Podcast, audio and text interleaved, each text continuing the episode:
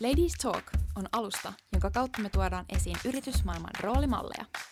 Roolimallit voivat tarjota meille valtavasti inspiraatiota omien uratavoitteiden ja unelmien saavuttamisessa.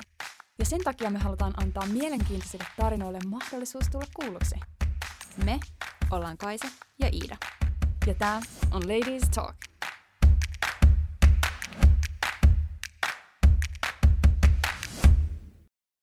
Lämpimästi tervetuloa Ladies Talkin pariin. Tässä puhuu Kaisa, ja kuten on hyvin tyypillistä näin korona-ajalle, niin tämä jakso nauhoitetaan etäyhteyksin. Mutta meillä onkin ilo ja kunnia saada tässä jaksossa vieraaksemme huippuurheilija, aitajuoksija Nuoralotta Nesiri. Nuoralotta on uransa aikana hallinnut Suomessa naisten pika-aitoja, sillä hän on voittanut urallaan lukuisia Suomen mestaruuksia ja pitää nimissään sisäratojen Suomen ennätystä 60 metrin aitajuoksussa. Nuoralotta on myös niittänyt menestystä kansainvälisesti, sillä hän on voittanut sekä kultaa että pronssia nuorten EM-kisoissa. Tämä Jyväskylän kenttäurheilijoita edustava huippulahjakas urheilija on lisäksi valmistunut kauppatieteiden maisteriksi ja pyörittää omaa yritystä nimeltä Nolo Oy. Lämpimästi tervetuloa Ladies Talkiin Nooralotta. Kiitos. Kuulostipa hyvältä toi esittely, tuli oikein hymy kasvoille. Tosi kiva kuulla ja ihan mahtavaa saada sut meidän podin vieraaksi. Mutta mitä sinne Jyväskylään ja Turkuun kuuluu? No tänne Jyväskylään kuuluu ihan hyvää. Mä tulin just hetki sitten toisista harjoituksista ja tuossa just kerroin, että söin vielä, kun aloitettiin keskustelu, mutta nyt on ruokailut ruokailtu ja pystyn keskittymään podinauhoituksiin, mutta tämä on ollut hyvin, hyvin perinteinen urheilijan päivä mulla, että aamulla juostiin aitoja pari tuntia ja nyt sitten iltapäivällä pari tuntia punttiharjoittelua kiva kuulla, että treenit sujuu. Ja mitäpä tänne Turkuun aika harmaata täällä on, että onneksi nyt on tämä podinauhoitus, niin saa vähän iloa tähän synkkään marraskuiseen päivään. Mutta hei, muuten tulipa mieleen, että Nuoralotta tämä podcast-nauhoitteluhan on sulle itse asiassa aika tuttua jo, sillä sulta ja ystävältäsi Jennalta on ihan lähiaikoina tulossa oma podcast nimeltä Femme Podi. Ja tota, nyt en kyllä malta olla kysymättä, että haluaisitko kertoa meille pientä tiiseriä, että mitä tämän podin tiimoilta oikein on luvassa? No joo, tota, mä oon ollut monissa podcasteissa vieraana, ja sitten kesällä tuli semmoinen ajatus, että vitsi kun olisi oma podcast, että se olisi kiva harrastus. Ja hmm. sitten kysyin Jennalta, joka on siis ö, nykyään mun ihan hyvä ystävä, mutta ollaan tavattu siis kynsihuolloissa. Jenna omistaa siis kauneussalongin ja on tehnyt monta vuotta, tai oikeastaan siitä asti melkein kun Jyväskylään muutin, niin mun kynnet. Ja sitten huomasin, että Jennalla on niin upeita mielipiteitä ja Jennan kanssa on niin kiva puhua, että ehdotin Jennalle, että mitä jos perustettaisiin oma podcast. Ja nyt sitten viimein kesällä saatiin se aikaiseksi ja ollaan tosiaan aika hitaalla aikataululla tehty, koska molemmat on tosi kiireisiä. Mutta nyt perjantaina pitäisi tulla ensimmäisen jakson julki ja meitä jännittää aika paljon. Mm, mutta Femmepodi on siis nimensä mukaisesti tämmöinen vähän naisen näkökulmasta maailmaa katsova podcasti, mutta se ei ole kuitenkaan ö, mitenkään poliittinen podcasti, vaan semmoinen tosi rennolla otteella maailmaa katsova ja käydään läpi mm, paljon asioita muun muassa meidän ammateista, yrittäjyydestä, urheiluurasta, raha-asioista, meidän perhetaustoista. Meillä on molemmilla tosi, tosi niin sanotusti normaalista poikkeavat perhetaustat. Mm, käydään läpi inspiroivia ihmisiä, jotka on vaikuttanut meidän elämään. Oikeastaan ihan kaikkea, mitä tästä, tästä maailmasta ja naisen elämästä voi löytyä. No hei, ihan mahtavaa kuulla. Me jäädään kyllä innolla odottamaan tätä Femmepodin jaksoja. Ja tota, loistavaa, että olet löytänyt myös innostuksen näiden podcastien pariin. Voidaan, Iidan puolesta voidaan molemmat sanoa, että tota, on kyllä hauskaa puuhaa. No niin, hyvä. siis todellakin hyvän harrastuksen olet valinnut. Loistavaa, mutta hei, tässä jaksossa me päästään kuulemaan, että miten Noora-Lotta susta tuli aitajuoksia ja mitkä asiat on olleet sellaisia käänteen tekeviä asioita sun matkalla huippuurheilijaksi.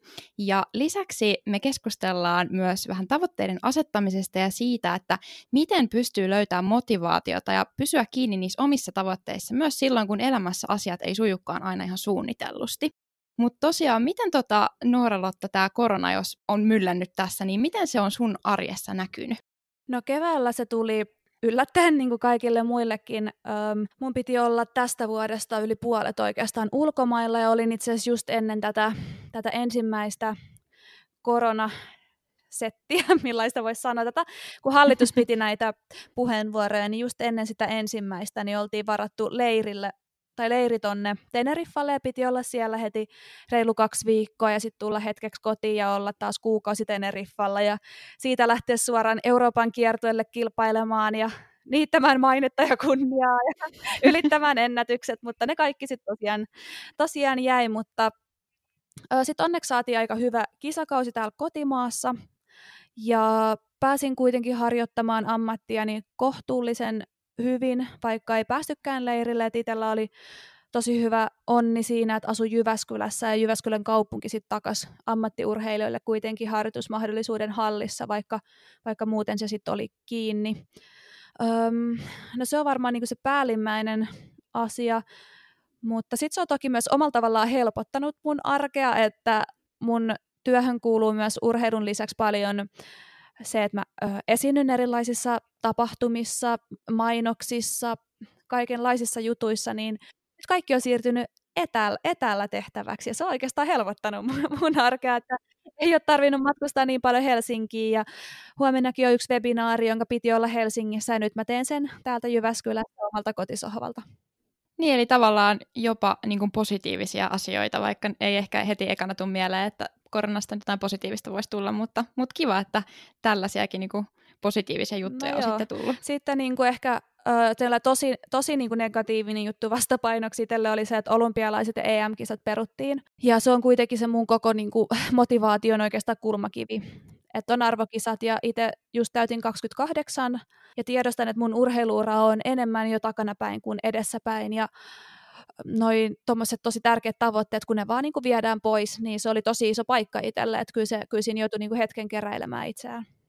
Tiedätkö että tota, järjestetäänkö, pyritäänkö niitä järjestämään niitä kisoja nyt sitten ensi vuonna? Että onko ne niin kuin olympialaiset ja MM-kisat sulle nyt niin kuin tähtäimessä just nyt tällä hetkellä myös? Ne ulkoratojen EM-kisat peruttiin kokonaan, eli ne on seuraavaksi vasta 2022. Mutta olympialaisista on nyt näytetty vihreätä valoa, että ne yrittää sen järjestää, ja mä luulen, että tässä on se syy, että niihin on varmaan laitettu miljardeja euroja rahaa, siis semmoisia summia rahoja, mitä ei edes voi käsittää. Ja mä luulen, että ne kyllä yritetään pitää, olko se sitten ilman yleisöä, mutta ainakin, että urheilijat pääsee urheilemaan, niin uskon kyllä, että ne pidetään, mutta toki hyvin epävakaata. Miten tota, Noora Lotta, niin äh, minkälainen sun niinku, treeniarki on? No mä treenaan yleensä sellainen 8-9 treeniä viikossa. Joskus voi olla 10, joskus 6, mutta sanotaan, että tos, noissa lukemissa se pyörii. Ja siis hyvin askeettinen arki toisaalta, että niin kuin sanoin just, että tämä päivä oli hyvin perinteinen päivä mulla. Aamulla juostaan ja illalla mennään puntille. Toki joka päivä mä en treenaa kahta harjoitusta ja sitten kerran viikkoon on aina lepopäivä. Täytyy myöntää, että hyvin pitkältä se pyörii treenipaikan ja kodin väliä mutta sitten toki normaalissa arjessa se joskus muuttuu sitten auringon alle kivoihin maisemiin ja lämpimiin olosuhteisiin. Mutta sitten toki just kuuluu paljon erilaisia kuvauksia, mainosten tekemistä, yhteistyökumppaneiden asioiden hoitamista tai sopimusasioiden hoitamista. Sitten joudun vähän äitini kanssa touhuamaan, on hänen edunvalvojansa, niin hänen asioita sitten hoitamaan. Ja, ja tämmöistä kaikkea pientä askaretta siihen kuuluu, mutta pääsääntöisesti siis urheilua, lepoa ja syömistä. Ja sähän aloitit yleisurheilun kahdeksanvuotiaana, ja se tarkoittaa sitä, että sulla on tätä urheiluarkea nyt takana sellaiset 20 vuotta. Olisi tosi mielenkiintoista kuulla, että mistä tämä sun intohimo urheilun ja aitojuoksuun on saanut alkunsa? No joo, silloin kahdeksanvuotiaana mä en ehkä urheilu vielä sellaisesta samanlaisesta intohimosta tähän lajiin kuin, kuin nyt, mutta silloin mulla oli siis taustalla se, että oltiin ajettu just hirvikolaria, meillä oli ollut perheellä vähän muita suunnitelmia, mutta sitten äiti vammautui tosi vakavasti ja jouduttiin sitten pikaisesti muuttamaan uuteen kaupungin osaan aika kauas sieltä, mistä en, tai missä ennen asuttiin. Ja mun eno on entinen SM-tason yleisurheilija, hän vinkkasi sitten, että meppäs katsomaan sieltä semmoista pikkuseuraa kuin Kyläsaaren kajastus, että jos löytäisit vaikka kavereita itsellesi. Ja sinne mä menin ja sinne mä jäin ja siitä sitten muutamat vuodet urheilin ihan, ihan täysin urheilukoulumaisesti, että siinä oli ihan, ihan leikin, leikinomaisesti, että en voi sanoa, että silloin olisi ollut mitenkään ammattimaista toimintaa. Öö, sitten joskus varmaan 13, 12-13-vuotiaana mä vaihdoin vähän isompaan seuraan Porin yleisurheilun ja sieltä sitten noin 14-vuotiaana mä sain ensimmäisen oikeasti valmentajan, joka vähän mietti ehkä niin kuin semmoisen kehittymisenkin kannalta sitä. Ja hän sitten 15-sarjassa laittoi mut juoksemaan aitoja.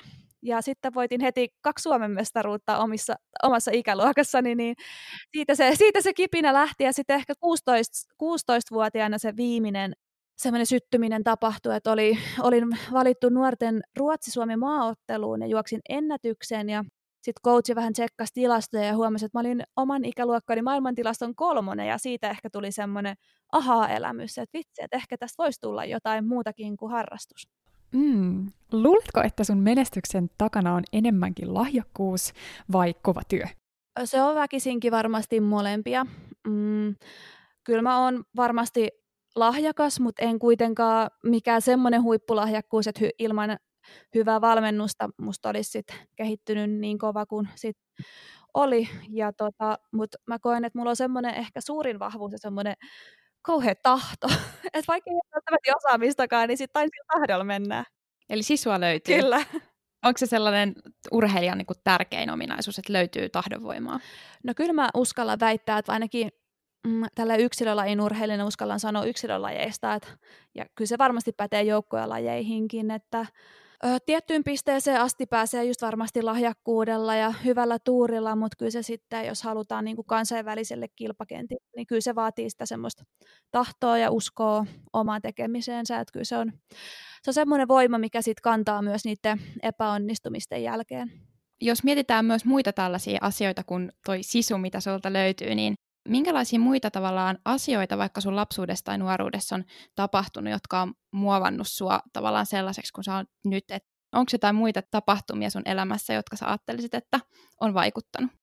Um, no jos mä mietin tota ihan, ihan lapsuutta, niin toki toi, kun mainitsinkin jo, että äiti on vammautunut vakavasti ja silloin kun olin just lapsi, niin tilanne oli vielä pahempi, että se on kyllä, tai se ei ole voinut olla vaikuttamatta siihen mun mun persoonaan ja sitten vielä jotenkin vanhimpana lapsena ehkä ymmärsi siitä enemmän ja mä luulen, että se on kasvattanut itselle semmoista tietynlaista öö, kovuutta ja sisukkuutta. Ja itse asiassa tosi pitkään se, se kovuus oli mun mielestä ehkä jopa vähän vääränlaista, että sitten öö, tosi harvoin silloin itkin, nykyään mä itken niin kuin joka asiasta, ja tota, mutta sitten siinä tuli semmoinen käännekohta vuonna 2017, että mulla tuli tosi pahoja ongelmia valmennussuhteessa. Ne oli kyllä kestänyt jo lähemmäs kymmenen vuotta, mutta mä olin tavallaan padonnut niitä vähän, vähän sisälle, niin ne oli semmoisia enemmän ehkä niinku henkise, henkisiä ongelmia.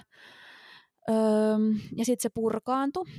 Ja sitten oli niin pohjalla jotenkin, se oli tavallaan sellainen burnoutin kaltainen tilanne.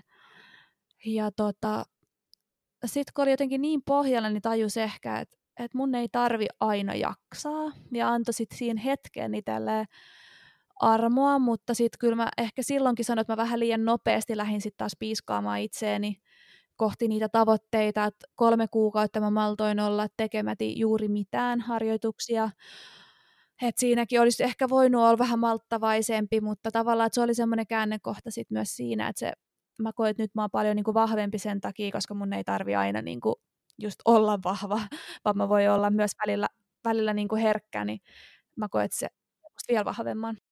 Monesti psyykkiset oireethan ilmenee fyysisinä oireina, niin miten se oli sun tapauksessa, että miten sä ymmärsit, että miten sun pitäisi ottaa rauhallisemmin välillä? Oliko jotain tiettyjä merkkejä esimerkiksi? No joo, ja nämä oli semmoisia, nämä henkiset ongelmat oli vähän semmoisia, että öö, millä mä sanoisin, ne liittyi niin tosi paljon siihen, just siihen valmennussuhteeseen ja millä ehkä mua kohtaa käyttäydyttiin ja mä jotenkin jaksoin sitä tosi pitkään sen takia, koska mä kehityin tosi paljon. Mä kehityin ihan hurjaa tahtia silti ja, ja tota, mutta sitten kun se purkaantui, niin ensimmäinen signaali oli se, että mä olin jatkuvasti kipeä. Mä en oikeastaan niin kuin sairastanut oksennustautia niin kuin lapsuuden jälkeen varmaan kertaakaan, mutta sitten mulla tuli niitä siinä vuoden aikana kolme, plus kaikki nuhakuumeet ja tällaiset, ja se oli ehkä semmoinen ensimmäinen, mutta sitäkään mä en halunnut ehkä silloin niinku kuunnella, että mä vaan jotenkin ajattelin, että no mä treenaan kovaa, että et ehkä mulla on vaan heikko vastustuskyky, mutta nyt kun mä taas oon niin sanotusti terve, niin enhän mä oon niinku kipeä kuin kerran kaksi vuodessa.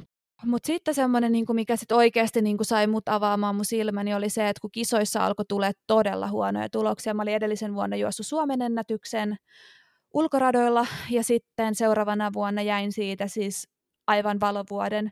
Ja sitten kun alkoi lehdistö kirjoittamaan myös, että Nesiri on lihonnut ja Nesiri on sitä ja tätä ja tota, niin sitten ehkä vasta niin omat silmät alkoi aukeamaan ja toki siinä sitten niin mun mies sanoi, että hän on ollut tuskissaan siinä vieressä jo pidemmän aikaa, mutta hän ei niinku oikein saanut mua huomaamaan sitä ennen kuin sit just, just se oikein lävähti, lävähti silmille. Et, et, niin, et se oli aika pitkä tie, että sen sitten huomasi sitä. Mikä sitten oli se tavallaan ratkaiseva ikään kuin tällainen tricking point, mikä sitten sai, sai sut tavallaan ymmärtämään sen ja sitten taas toisaalta, että oliko sulla esimerkiksi jotain tällaisia apujoukkoja, jotka sitten tuki sua tässä? No kyllä se mun avopuoliso on ollut siinä niin kuin isoimmassa roolissa, että äh, no se oli yksi kilpailu kesken kesän, kun taas valmentaja huusi ja raivos ja sättäs ja haukkuja.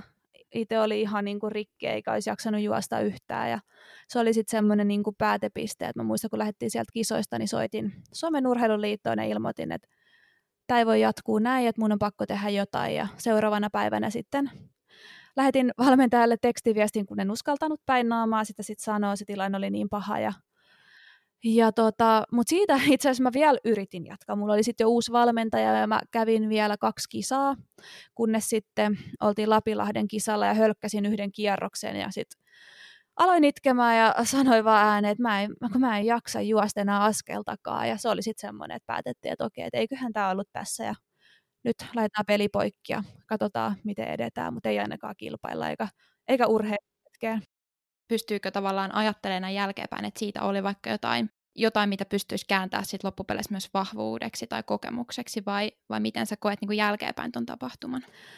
No mä en ole mitenkään katkera, vaikka niin kuin mä sanoin, että mulla ei ole niin kuin vuosia mun mielestä tuhlattavaksi, niin totta kai siinä tavallaan meni myös vuosia vähän hukkaan ja siitä on jäänyt tosi pahoja niin kuin juttuja myös jälkeen, jälkikäteen, että et edelleen ö, reagoin tosi herkästi rasitukseen muun muassa yöhikoilulla, mikä ei ole yhtään hauskaa, se häiritsee tosi paljon mun, mun unia ja siinä oli sitten vähän syömisen kanssa sen jälkeen ongelma, niin kuin sanoin, että, että siinä oli painonousi ton ylirasitustilan seurauksena ja oli kaikenlaista, mutta sitten niin kuin siitä, mitä, mitä mä kyllä tajusin, oli se, että vaikka mä koko ajan niin kuin mietin, että pystynköhän mä enää jatkamaan, että mä epäilin, että mun kroppa ei vaan niin kuin anna mun enää tehdä mitään. Että, että joskus kuitenkin, kun tulee tuommoisia tilanteita, niin ura loppuu siihen, koska, koska se on aika vaikea sitten välillä päästä niistä oireista ja niistä, niistä jutuista eroon. Ja sitten se, vah- se ajatus tuli niin vahvana jotenkin, että, että mulla on niin paljon vielä annettavaa ja mä uskon niin paljon, että mulla on vielä niin kuin, mulla on niin paljon aikaa vielä reservissä, siis että se, että mä pystyn parantamaan sitä mun aikaa ja, ja tota, uskoin jotenkin siihen omaan kykyyni kuitenkin koko ajan ja se tuska, mikä, se, mikä sieltä sisältä tuli se, siitä ajatuksesta, että jos tämä nyt loppuu tähän, niin silloin mä tajusin ainakin, että vitsi, että, että kyllä tämä on niin mun juttu, niin että jos mä vaan ikinä pystyn jatkaa, niin mä aion ottaa siitä kaiken irti. Onko sinulla sitten jäänyt jotain tiettyjä kilpailuja hampaankoloon ja jotain sellaisia saavutuksia, mitä sä sit vielä haluaisit saavuttaa? No on, paljon.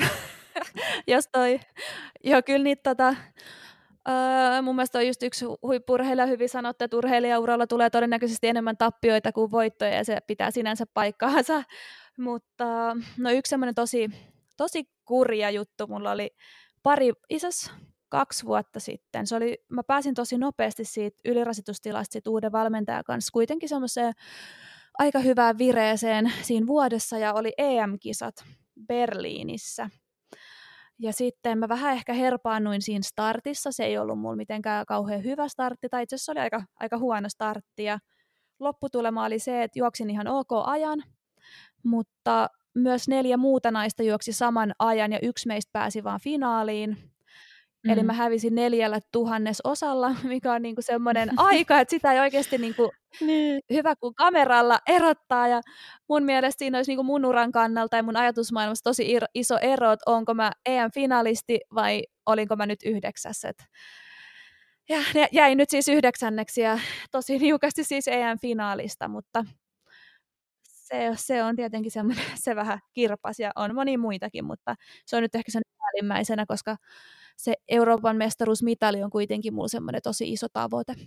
Mitä sitten toisinpäin, että mikä on sellainen niin kuin, asia sun urheiluuran aikana, mitä sä oikein niin kuin, lämmöllä muistelet ja oikein sellainen niin kuin, hyvä niin kuin, onnistuminen? No mulla nousee aina tässä kohtaa mieleen itse asiassa mun ensimmäinen nuorten Euroopan mestaruus. Tai se oli, sitä kutsutaan nimellä EYOF. Se oli 17-vuotiaiden tämmöinen EM-kisa, epävirallinen EM-kisa. Sen oikein nimi taitaa olla joku Euroopan juniori-olympiafestivaalit.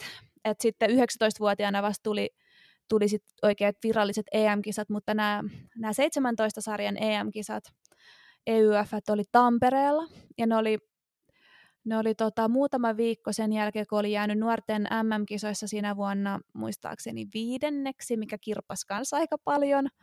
Ja sitten mä muistan, kun mä olin tehnyt vaan se päätöksen, että nyt mä aion voittaa, että ne on mun kotikisat, että kukaan ei tule hyppimään silmille. Ja sitten mä voitin sen kisan ja tein tosi ison ennätysparannuksen ja juoksin 17 sarjan Suomen ennätyksen, joka taitaa olla edelleen Suomen ennätys, mutta toki toivon, että joku sen pian rikkoisi, että se ei haittaa yhtään, mutta mun mielestä taitaa edelleen olla se SE, ja siinä jotenkin siinä on jotenkin niin hieno se henkinen onnistuminen, ja sitä mä kaipaan kyllä, että silloin mentiin semmoisen nuoruuden rohkeudella, ei ollut mitään tavallaan tavallaan oli hävittävä, niin kuin mä sanoin, että mä olin tehnyt itselleni sen päätöksen, mutta sitten kuitenkaan ei samalla tavalla ehkä mitä kokee välillä nyt.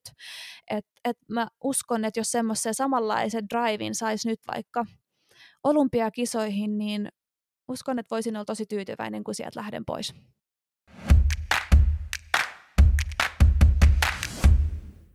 Jos mietitään tätä niin huippuurheilijan lisäksi, niin, niin sullahan löytyy myös muunlaisia merittejä. Nimittäin urheilun lisäksi sä oot valmistunut Turun kauppakorkeakoulusta Porin yksiköstä kauppatieteiden maisteriksi ja, ja sä pyörität myös omaa yritystä nimeltä Nolo Oy. Niin tota, kun kuuntelee sun arkea ja, ja miettii, että mitä kaikkea huippuurheilijan arkeen, niin kuin, mitä se vaatii, niin kiinnostaisi kuulla, että miten sä oot saanut yhteensovitettua tätä niin kuin opiskelua ja yrittäjyyttä myös tähän huippuurheilijan niin arkeen. No joo, toi mä aloin opiskelemaan, tai pääsin opiskelemaan suoraan lukiosta. Ja tosiaan mä opiskelin Porin yksikössä, ja se oli mulla aika lottovoitto, että mä pääsin nimenomaan Porin yksikköön. Et mä asuin ihan koulun ja hallin vieressä, mulla oli molempiin paikkoihin siis oikeasti maksimissaan muutama kilometri. Ja sitten mä tein niin, että kahdeksasta kymmeneen mä harjoittelin karhuhallissa ja kymmeneltä taas luennoille ja sitten kolmeksi taas treeneihin ja koulutöitä, mutta siinä mielessä mä koen, että se oli mulle niin kuin tosi iso onni, että mä pääsin heti, koska jos mä mietin mun elämää nyt ja mitä velvollisuuksia tähän elämään on nyt tullut ja kuinka paljon enemmän vielä toi urheilu, urheilu jotenkin ottaa energiasta. Mä luulen, että silloin nuorena niin palautukin niin paljon nopeammin. Siis tulee tässä urheilussa oikeasti siis pelottavan nuorena se raja, että koska sä et enää palaudu niin nopeasti, vaikka tavallaan monen mittapuussa mä hyvinkin nuori ihminen. Urheilijana mä oon jo ehkä semmoinen keski-ikäinen. Niin tota, semmoisella setillä mä sitä pyöritin, mutta silloin mulla ei ollut esimerkiksi tämmöisiä näin laajoja kumppanuuksia vielä ja jotenkin elämä oli muutenkin paljon rauhallisempaa ja esimerkiksi mun äiti ei ollut silloin vielä mun vastuulla ja, ja tota, senkin mä sanoin, että se meni sen nuoruuden drivilla se eka, ekat kolme vuotta, mutta sitten siinä alkoi, muistaa, että se alkoi vähän sitten siinä maisterivuonna, alkoi nämä mun ongelmat myös näin kahten vikana vuonna. Mä kävin siis kuudessa vuodessa, mutta viimeinen oikeastaan vuosi, puoli vuotta oli pelkästään gradun kirjoittamista ja se osui just siihen aikoihin, kun oli, oli tota ylirasitustilaa ja tuli muuttaa Jyväskylään ja ja tota, silloin oli vähän vaikea kyllä motivoitua, mutta sitten mä oon tykännyt kuitenkin kirjoittamisesta, niin mä valikoin aika paljon semmoisia kursseja, missä kirjoitetaan paljon. Suosin niitä kursseja, missä ei ollut tenttejä, vaan piti kirjoittaa esseitä, tai niin, esseitä. että yritysjuridiikkaa on paljon käynyt niin, että on tehnyt siis kirjatiivistelmiä, ja ne oli mun mielestä tosi kivoja. Ja se auttoi tosi paljon, koska sitten mä pystyin tekemään kuitenkin niitä hommia kotona ja mulle jotenkin paljon stressittömämmin. Tekisit sä saman uudestaan vielä, jos käännettäisiin kelloja taaksepäin, niin, niin lähtisitkö opiskelemaan uudestaan vielä, että koet sä, että siitä ei ollut vaikka niinku haittaa sun niinku urheiluuraan? Ehdottomasti siis mä kannustan kaikkia urheilijoita, jotka haluaa haluaa opiskella, niin opiskelemaan, koska ainakin kesälajin urheilijana mä koen, että, että mä en olisi yhtään sen parempi urheilija, jos mä en olisi sitä koulua käynyt. Voi olla jopa, että päinvastoin, koska nyt mä varmaan stressaisin siitä, että mulla ei ole mitään koulutusta, kun niin kuin sanoin, että, että koen, että mulla on kuitenkin urheiluuraa enemmän jo takana kuin edessä, niin pitää miettiä kuitenkin se tulevaisuutta myös. Niin, ja voisiko se olla myös niin, että, että sitten kun on tavallaan vähän kaksi eri erilaista asiaa, missä niin kuin joutuu ikään kuin itseään saamaan tekemään ja haastamaan itseä vähän eri tavalla, vaikka yliopisto-opiskelu ja huippurheilu, niin voisiko sitten ajatella myös, että tavallaan ne toimii myös sellaisella vastaparina hyvin siinä arjessa? Joo, kyllä silloin, kun oikeasti ei ole niin kuin, tavallaan mitään muuta. Niin kuin sanoit, nyt se tilanne olisi ehkä vähän eri. Mä ö, kävin tuossa, onkohan siitä nyt vuosi, niin avoimen yliopiston kautta urheiluravitsemuksen perusteet. Ja täytyy sanoa, että mä kaduin sitä heti, kun se alkoi. Mä tajusin, että mulla ei ole oikeasti enää niinku aikaa oikein paneutua näihin kouluhommiin. Että et kyllä se nyt tässä elämäntilanteessa olisi vähän haastavampaa, mutta en, en kyllä vaihtaisi niitä vuosia mihinkään. Että kyllä ne oli mun mielestä tosi, silloin tosi hyvin sopi mun elämää ja, ja oli tosi niin kuin mukavaa vastapainoa nimenomaan. Toi mun mielestä tosi mielenkiintoinen aihe, että mitä sitten huippuurheilijan uran jälkeen tekee. No toki sulla on nyt jo hyvät puitteet vaikka mihin, kun sä oot valmistunut maisteriksikin, mutta onko sä ehtinyt miettiä, että mitä sitten joskus tämän sun urheilijauran jälkeen? Öö, ja en tiedä. Mä en tiedä yhtään, mitä, mitä mä teen mun uran jälkeen. Mä, mä toivon, että mä pystyisin ehkä öö, toimimaan puhujana, mutta se ei ehkä, ei ehkä täysipäiväisenä. Mä en tiedä, onko se edes mahdollista Suomessa toimia täysipäiväisenä puhujana, mutta mua kiinnostaisi kyllä kertoa ihmisille mun kokemuksista ja mä tein mun gradun itsensä, itse asiassa itsensä johtamisesta ja vertailin siinä vähän niin kuin urheilijoiden käytänteitä ja voisiko niistä olla jotain apua ns. normaaliin työelämään ja huomasin, että ne samat lainalaisuudet pätee tosi hyvin ja se oli itselle tosi mielenkiintoista myös sen takia, koska mä välillä olen miettinyt, että, että sitten kun mun ura päättyy, vaikka mulla on koulutus, niin mulla ei ole työkokemusta varsinaisesti, varsinaisesta työstä, vaikka ehkä tämäkin, tämäkin jonkunlainen työ on, mutta sitten ehkä se helpotti just, että mä huomasin, että no ehkä mulla on tästä niinku urheiluuralta kuitenkin semmoista annettavaa, että vaikka mulla ei ole mitään niin kuin CVssä laittaa mitään hienoa työpaikkaa siihen, mutta mulla on sitten tosi paljon kaikkea niin kuin muuta antaa ja ja tota, sitten toki toi just Nolo Oyn jatkaminen sitten ehkä vähän muissa merkeissä, että nyt se liittyy hyvin pitkälti urheiluuran pyörittämiseen, mutta jotain, jotain ehkä urheiluun liittyvää ehkä. Kuulostaa hyvältä ja, ja tota, me itse asiassa tuossa vähän aikaisemmin jo puhuttiinkin tästä tällaisesta niin kuin nimenomaan urheilijan identiteetistä ja siitä, että, että tota, kun on huippurheilija ja on lapsesta asti kasvanut siihen arkeen, niin tälle maallikkona voisi ajatella, että kun on myös tällaista vähän muuta taustaa, vaikka on tutkinto ja näin, niin, niin koet sä, että se helpottaa vaikka sitten joskus, kun sun urheiluura päättyy, niin sen identiteetin ikään kuin uudelleen kanavoimiseen tai vastaavaa? Kyllä se varmasti helpottaa ja, ja tota, mä toivon, että siinä vaiheessa mulla tulisi myös uusi identiteetti äitiydestä, että kyllä se on mulle myös sellainen haave, että ö, minkä, minkä tämä urheiluura siis ihan selkeästi estää. Toki on hyviä esimerkkejä maailmalta, että jotkut tulee äidiksi urheiluuran aikana ja olemme sitäkin miettinyt, mutta niin kuin sitten tai mä taisin jo ennen tätä podinauhoitusta sanoa, että kun mulla ei ole sitten taas täällä ihan, tai meillä ei ole semmoista turvaverkkoa, niin sen askeleen ottaminen kuulostaa tosi pelottavalta, mutta siis ihan varmasti, vaikka mulla on tämmöinen niin pohja tavallaan myös tulevaisuuteen, niin mä tiedän, että se on tosi vaikeaa ja tosi varmasti pelottavaa. Niin kuin, niin kuin puhuttiin jo, että on ihan oikeastaan lapsesta asti identifioitunut jollain tavalla kuitenkin urheilijuuteen, niin kyllä se, kyllä se kuitenkin oli, oli tulevaisuus vaikka kuin hyvin pedattu, niin mä tiedän, että se tulee olemaan aika vaikeaa.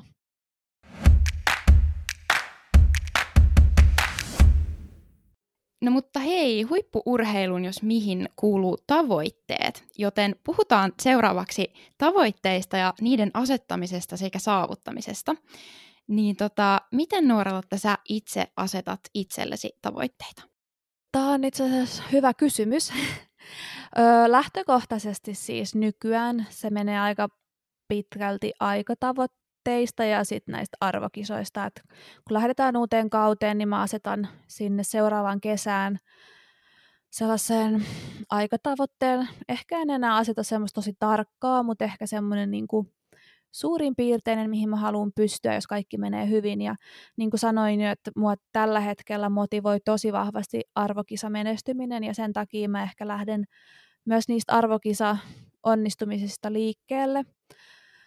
Mutta toki toi vuosi on aina niin pitkä aika, joskus ne tavoitteet asetetaan jopa pidemmäksi, ne voi olla vaikka neljäkin vuotta, jos puhutaan vaikka olympiadeista, niin on pakko asettaa myös välitavoitteisiin. Ja silloin puhutaan muun muassa tämmöisistä treeni, treenien osatavoitteista, että se voi olla vaikka se, että joulukuuhun mennessä pitää saada 100 kiloa rinnalle, juosta joku tietty aitaväliaika, juosta joku tietty tulos niin sanotussa lentävän testissä tai ihan mitä vaan loikkatestissä tietty tulos.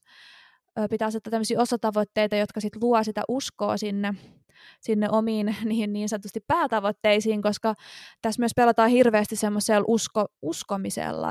Tavallaan tässä pitää aika paljon uskoa sellaiseen, mikä ei ole ehkä ö, kaikkien muiden mielestä sulle mahdollista. Ehkä sä et jopa itsekään usko siihen ihan sillä sataprosenttisesti tai uskot, mutta tavallaan se on semmoinen haave, että kyllähän mullekin se, että mä asettanut itselleni tavoitteen, että mä juoksisin ensi kesän olympiafinaalissa, se tuntuu jopa vähän tietyllä tapaa pelottavalta tavoitteelta, koska mä tiedän, että siihen ei ole moni suomalainen pystynyt oikeastaan niin kuin lähes koskaan, siis toki, niin kuin, tai siis yleisurheilusta kun puhutaan, niin viime aikoina keihäänheittäjät ja ja tota, taisiko Kristiina Mäkelä olla Rion olympialaisessa finaalissa, mutta kuitenkin, että se on niin kuin todella vaikea tavoite ja niitä vaikka naisten aitejuoksussa, niin niitä jo pelkästään olympialaisista pääsee 40 maailman parasta naista ja kaikki haluaa samaa tavoitetta, niin siitä täytyy olla semmoinen tosi vankka, vankka usko siihen omaan tekemiseen ja se ei tule ihan yhtäkkiä, vaan se rakennetaan just näiden, näiden osatavoitteiden kanssa tai kautta.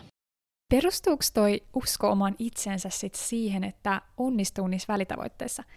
Kun mä mietin, että jos sä epäonnistut niissä välitavoitteissa, niin eihän se nyt välttämättä mitään itsevarmuutta kasvata, vaan päinvastoin. Eli siis mun kysymys on, että niinku perustuuko tämä niinku oman uskon kasvattaminen siihen, että mitä enemmän sä onnistut, niin sitä enemmän sun usko ja itsevarmuus myöskin kasvaa. Joo, kyllä sitten helposti tulee tää, just tämä positiivinen kierre, mutta Kyllä sitten jokaiseen kauteen yleensä jokaiselle urheilijalle, ainakin niin kuin vähän vanhemmille urheilijoille, niin mahtuu siis aina niitä takapakkeja. Tulee joku pieni loukkaantuminen, että esimerkiksi viime joulukuussa mulla revähti takareisi ja se otti kuukauden ajan parantua ja, ja tota, sen jälkeen juoksi kuitenkin ennätyksen hallikaudella. Että et sitten ehkä tavallaan kokemuksen myötä tulee myös se semmoinen niin kuin, luotto siihen, semmoinen laajempi luotto, että se ei niin kuin horju myöskään sitten tämmöisistä pienistä epäonnistumisista, mutta kyllä se sitä, että jos sä kaikissa sun osatavoitteissa myös epäonnistut, niin sitten ehkä vähän pitäisi soida hälytyskellot ja aika nopeasti, että pitäisikö, pitäisikö tehdä jotain niin kuin, tai muuttaa vähän suunnitelmia, että silloin selkeästi ei tehdä välttämättä oikeita asioita, jos kaikki tavoitteet epäonnistuvat. Että kyllä ne tavoitteet, tai ellei ne ole sit asetettu aivan liian koviksi, että kyllä se kuitenkin täytyy realistisia tavoitteita asettaa just, että ne on myös mahdollista saavuttaa. Niin just, mä oon kuullut myös sellaisesta ihan päinvastaisesta ajattelutavasta, että sillä ei ole mitään väliä, että uskotko sä itseesi, jos sä vaan siitä huolimatta jatkat sitä tekemistä, etkä luovuta. Mut mun mielestä on siis hyvin sama asia, mistä mä puhuin loppujen lopuksi, koska Öö, enhän mä, tar- en mä tarkoittanut sitä välttämättä, että kaikki, kaikesta täytyy olla vielä superhyvä, mutta esimerkiksi mullakin on nyt ollut sellainen tavoite, että mä saan suoristettua mun etujalan aidalle ponnistaessa.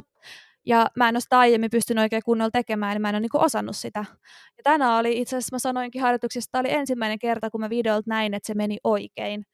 Ja sitä monta vuotta, monta vuotta niin kuin yritetty korjata, että se ei tarkoita sitä, että kaikesta täytyy olla loistavaa, että se voi olla just se tavoite se, että, että ei ole osannut jotain ja sitten se tavoite oli, että osaa ja, ja ei se tarkoita just sitä, että ne täytyy olla aina niin kuin ihan, ihan niin kuin priimaa, vaan että ne olisi aina vähän parempia kuin ne on ehkä ollut. Ja niin kuin ehkä siitä ja huomioi se, että se vertailu tapahtuu vain itseensä, että ei se tarkoita, että mun täytyy olla nyt vaikka maailman paras etujalka, etujalan suoristaja, vaan se, että niin kuin just tämmöisiä pieniä juttuja.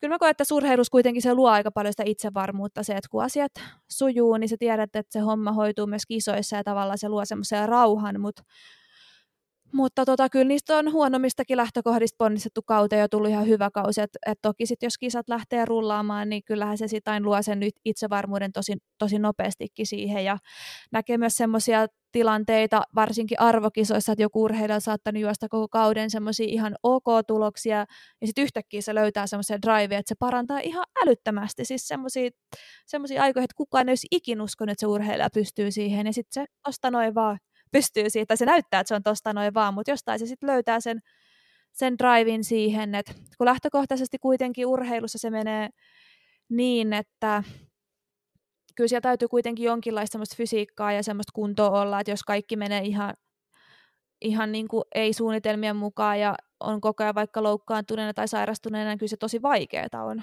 Onko se sitten helppoa nauttia tällaisista pienistä onnistumisista?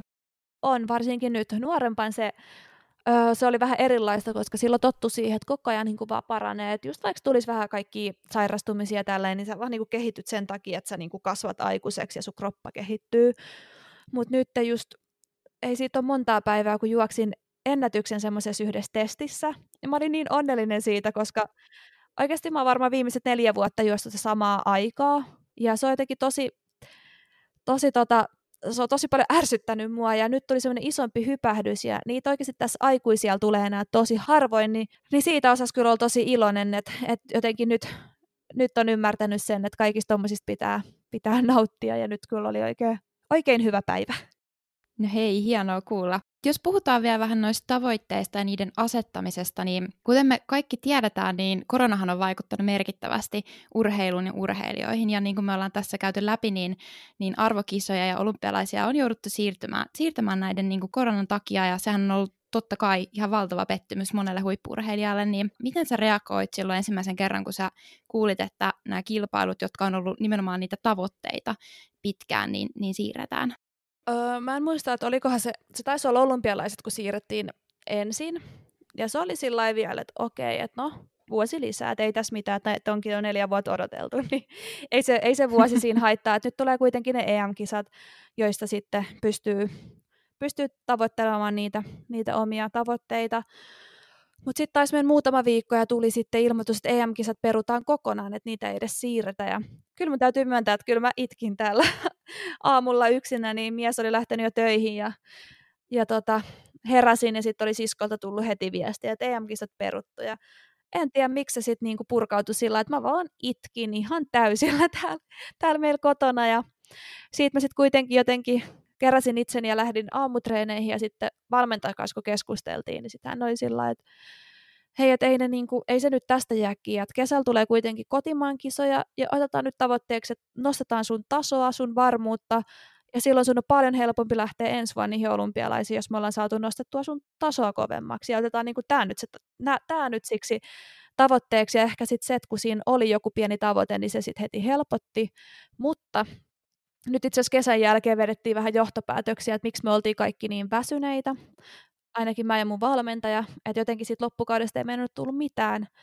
Toki siinä oli vähän terveydellisiä ongelmia, mutta sitten ehkä just se, että kun sit loppujen lopuksi ei ollutkaan semmoista niinku kautta huipentavaa tavoitetta, että miksi sitä sitten siinä kesällä juoksentelee, niin, niin ehkä se sitten omalla tavallaan oli myös vähän väsyttävää, mutta kuitenkin meni ihan hyvin. Eli koet sä, että tavallaan niiden niin kuin positiivisiin asioihin sitten kuitenkin keskittyminen siinä niin kuin alkushokin niin kuin jälkeen, että kisat on siirretty, että se oli sitten se kantava voima, miten, miten tällaisesta pettymyksestä pääsi sitten yli? Joo, ehdottomasti. Että kyllä se jotenkin se positiivisuus aina kannattaa, vaikka mä myönnän itsekin, että vaikka mä oon hyvin, hyvin positiivinen ihminen, niin kyllä mullakin on niitä hetkiä, että mä oon sillä lailla, että ei tästä tule piip mitään. Ja, ja tiedätkö, se on se hetki, että purkautuu ja mä oon yleensä semmoinen, että mä kyllä esimerkiksi kotona kyllä sit kerron, jos mä harmittaa ja niin kuin ärsyttää joku asia, mutta sitten just sen takia ehkä mä koen, että mä pääsen myös tosi nopeasti sit irti niistä negatiivisista ajatuksista ja harmituksesta, kun ne päästään ulos. Et, et niin kuin mä sanoin, että mä itken tosi herkästi, niin sekin just mun mielestä helpottaa, että aina kun, aina kun päästään se pienen itkun, niin sitten yleensä maailma näyttää paljon valoisemmalta sen jälkeen. Joo, toi on kyllä hyvä. Sellainen pieni itkupotku raivarilla silloin tällöin, niin pysyy terveenä. Joo, mutta onko sinulla muita tällaisia selviytymiskeinoja keinoja vaikeille tilanteille? No mä oon tosi hyvä mun mielestä unohtamaan. Se on varmasti oikeasti sieltä lapsuudestakin, että mä tosi, niin kuin, niin kuin mä sanoin, että mä kasvatin itteni aika semmoiseksi vähän niin kuin ehkä jopa kovaksi, että mua ei niin kuin saisi harmittaa mikään. Ja sitten esimerkiksi täällä kotona meillä tulee välillä niin kuin siitä semmoisia kom- kommunikaatiohäiriöitä ehkä, että, että koska mä unohdan niin kuin asioita ja tämmöisiä niin kuin, tämmöisiä tosi harmittaviakin asioita, sitten mä ehkä ajattelen niin, että, että mun on parempi niin kuin antaa olla ja päästä irti, että se helpottaa mun elämää silloin, kun mä en jää niin kuin murehtiin niitä tai ole jollekin ihmiselle vihane vaan sen takia, että mun nyt pitää olla vihane, vaan jos mä en sillä asialla voi mitään, niin mä yritän vaan unohtaa se. Ja tosi usein sitten just myös tämmöistä tosi isoja pettymysten jälkeen, niin se on se pari tuntia, mä itke silmät päästäni ja sitten asetetaan uudet tavoitteet ja mietitään muita juttuja ja seuraavana päivänä sitten välillä se kirpasee se ajatus, mutta kuitenkin tavallaan pyrkii niin kuin aktiivisesti vaan niin sanotusti unohtamaan. Et, et mun mielestä semmoinen niin kuin, mulla on sanottu, että tietyissä asioissa mä oon tosi huono päästämään irti, öö, mutta tämmöisissä pettymyksissä ja tämmöisissä, niin niiden irtipäästämisessä mä oon mun mielestä tosi hyvä. Esimerkiksi on nyt viime hallikaudelta hyvä semmoinen esimerkki, ne ei nyt ei ollut mitään maailman tärkeimpiä kisoja, mutta olin kuitenkin ulkomaan kiertueella ja öö, tuli ihan jotenkin todella huono kilpailu. Mä tosi huono ajaa itselläni ja ei oikein ollut niinku mitään syytä. Mä vaan juoksin huonosti ja sitten siinä niinku hetki oli just sillä, että mitäköhän tapahtuu ja sitten tiesin, että muutaman päivän päästä tulee taas kisat ja ajattelin, että okei, että ehkä mun kroppa vaatii vähän punttiharjoittelua. Tein sen yhden punttitreenin ja menin avoimin mielin taas uuteen kisaan ja juoksin ennätyksen. Että tavallaan myös tiedostaa sen, että, että päivät vaihtelee ja on siinä mielessä, niin kuin, tämä pätee siis mun mielestä ihan kaikkea, ei vaan urheilu, että ollut siinä mielessä armollinen itselleen, että joskus on huono päivä ja silloin ehkä asiat onnistu ja se ei tarkoita, että ne ei vaikka seuraavana päivänä onnistu tai tai että jos sä vaikka harjoittelet vähän lisää, niin et pystyisi saavuttamaan jotain tai tekemään jotain tai oppimaan mitä vaan. Et, et se on semmoinen myös, no taas tuli semmoinen mieleen, että esimerkiksi mut, mut on mun mielestä kasvatettu siihen, että, että mitä ikinä mä vaan haluan tehdä, niin mä pystyn siihen. Ja me isä on niin tätä, tätä asiaa tosi vahvasti tuonut, tuonut mulle niin kuin esiin, että mä halusin joskus nuorempana laulaja, ja mä oon tosi huono laulamaan, mutta sitten mua kannustettiin, että sit sä voi Norlotta harjoittelet, niin susta voi tulla aivan paras laulaja. Ja mun mielestä niin kuin oikeasti siis ajatuksen tasolla pätee kaikkeen, että et tavallaan uskoo siihen omaan tekemiseen ja omaa itseensä. Ja mä koen, että sillä pystyy niin kuin tosi paljon välttämään just semmoisia ehkä ahdistusta tai masennusta tai semmoista masentunutta mieltä ehkä, että kun kuitenkin on luotto siihen omaa itsensä ja se ei tosiaan tarkoita sitä, että pitää olla supernainen, jota ei ikinä harmita mikään tai joka ei ikinä epäonnistu, mutta sitten kun siellä on semmoinen kuitenkin semmoinen hyvä pössis pohjalla, niin sitten kyllä, se, kyllä ne asiat sit siitä aina järjestyy. Kuinka paljon sun ikään kuin treeniohjelmaan kuuluu tällaista henkistä valmennusta, koska se on niin isossa roolissa kuitenkin?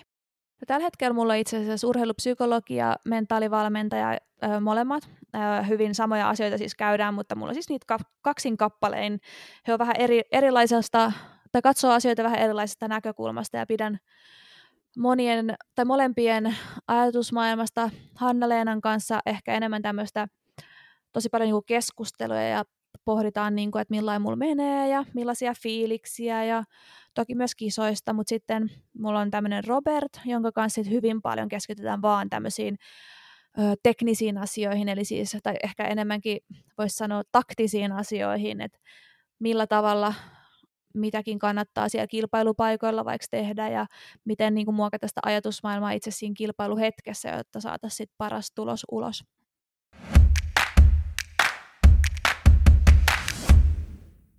No, meillä on ollut tosi mahtavaa keskustelua ja me ollaan päästy Nuoralotta kuulemaan, että tota, minkälaista sun huippuurheilijan elämä on ollut ja mitä kaikkea siihen on mahtunut, mutta jos sun yksi asia sä voisit, voisit niin nostaa tästä sun huippuurheilijan urasta, joku kohokohta vielä tähän kuulijoille jakaa, niin mikä se olisi? Tämmöisiä kohokohtia tietenkin on ollut tosi monta. Mutta ehkä mä tähän voisin nostaa, nyt kun ollaan puhuttu paljon olympialaisista ja ne on taas semmoinen iso tavoite kohti ensi vuotta, niin ensimmäinen olympia startti vuonna 2016 Rio de Janeirossa ja se vielä onnistui tosi hyvin ja pääsin sieltä jatkoon ja hyvällä ajalla. Ja, niin se oli semmoinen tosi, tosi hyvä onnistuminen tällä kansainvälisillä kentillä. Olisiko sulla jotain terveisiä muille urheilijoille tai urheilijan mielisille vielä?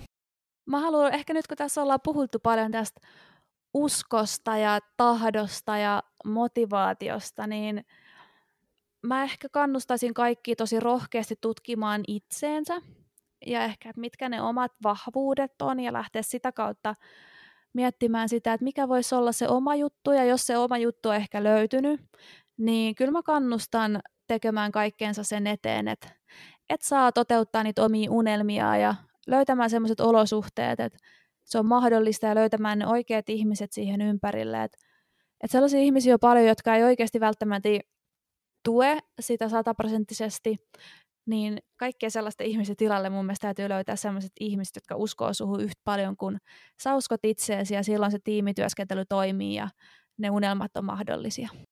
Toi on kyllä niin totta, siis auta armias, jos sun omat läheiset ei kannusta ja tue sua siinä, mitä sä haluat tehdä. No, joka tapauksessa lopputykitys jatkuu ja seuraavaksi tulee meidän vakkarikysymys. Ja tämä on sellainen, että jos jotain meidän kuuntelijat osaa odottaa, niin se on tätä kysymystä, koska tämä on ainoa meidän toistuva kysymys. Eli kuka on ollut sun uralla sulle tärkeä roolimalli ja minkä takia?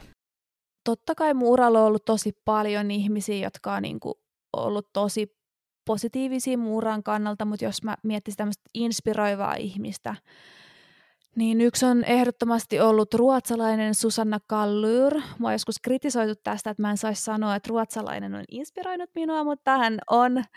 Ja Susanna siis öö, just tulee täältä Pohjoismaista ja on juossut niin kovan ajan, että, että tota, sillä saisi kyllä varmasti olympialaisistakin mitalin. Ja, ja tota, jotenkin se on antanut itsellään uskoa, että jos Susanna voi juosta niin kovaa, niin mäkin pystyn. Et, et kun monesti ajatellaan, että me suomalaiset ei olla vaikka geneettisesti niin, niin hyviä, niin sitten jotenkin siitä, siitä saa semmoista uskoa, että kyllä, täältäkin voi ponnistaa. Ja kaiken lisäksi Susanna tosi hieno ihminen, on sitten just myöhemmin saanut häneen tutustua ja hän on sanonut, että häneltä saa aina kysyä asioita. Ja nyt ei ole ihan hetkeä oltu yhteydessä, että olisiko pari vuotta sitten, kun soittelin sit Susannalle, niin juteltiin asioista, sellaisista asioista, jotka mua silloin askarrutti ja hän yritti parhansa mukaan niihin vastata. Ja, ja sillä ei ollut tosi hieno huomata, että kyllä sitä apua löytyy. Ja sitten ehkä mä tähän yhteyteen mainita myös Ainokaisa Saarisen, jonka semmoista niinku just uskoa ja tahtoa mä aina, aina, aina ihaillut. Ja just silloin, kun oli itsellä sitä vaikeaa aikaa, niin Ainokai se yllättäen soitti mulle. Me ei oltu siis ikinä tavattu eikä juteltu, mutta sitten hän oli saanut mun numeron jostain ja sanoi, että hän on huomannut jotenkin median perusteella, että sulla on nyt tosi vaikeaa ja hän halusi sitten tsempata ja kannustaa mua ja ja sitten juteltiin paljon puhelimessa ja myöhemmin myös, myös sitten tavattiin ja silloin Aino, Aino Kaisa vielä esitti toiveen, että mä voisin sitten laittaa hyvää kiertämään, jos mä joskus näen, että jollain naisurheilijalla on tosi vaikeaa, niin voisin sitten kantaa oman korteni kekoon ja ja tätä toivetta yritän tässä kyllä viedä eteenpäin ja parhaani mukaan sitä aina auttaa nuorempia urheilijoita, jos on jotain kysyttävää. No kyllä ihan ehdottomasti ja kiitos Nuoralotta, että, että jaoit tuon tarinan ja myös muutenkin, että pääsit tähän meidän podcastiin mukaan ja mä uskon, että sä myös toimit tosi monelle nuorelle urheilijalle ja vähän vanhemmallekin niin tota, loistavana roolimallina, joten siksi haluaisinkin kysyä tähän loppuun vielä, että mistä sua voisi seurata. Totta kai sieltä teiltä tulee se podcasti, Femmepodi, kuunnelkaa kaikki, kaikki sitä podcastia sitten, kun tulee ensimmäiset jaksot julki, mutta tota, mistä muualta sua voi seurata? No kaikista parhaiten mua pystyy seuraamaan Instagramissa. mun nimimerkki on Nooralotta. Hyvin yksinkertainen. Sitten Facebookissa mulla on urheilijasivusto Noorta Nesiri ja Twitterissä Noorlotta Nesir, sinne ei mahtunut enää iitä perään, niin se jäi siitä pois, mutta aika harvakselta mä enää oikeastaan Twitteriä päivittelen, että kannattaa seurata Instagramissa, niin näkee mitä, mitä kaikkea mä touhuan päivien aikana. Loistavaa. Suuret kiitokset, että pääsit meidän Lady Stock podcastiin keskustelemaan. Hei, kiitos kun kysyit. Oli jotenkin tosi, tosi mukava keskustella ja tästä oikein itsekin inspiroitu tästä keskustelusta. Mahtava kuulla. Ehdottomasti. Tämä on ihan parasta palautetta. Lämmin kiitos. Kiitos. Moi moi!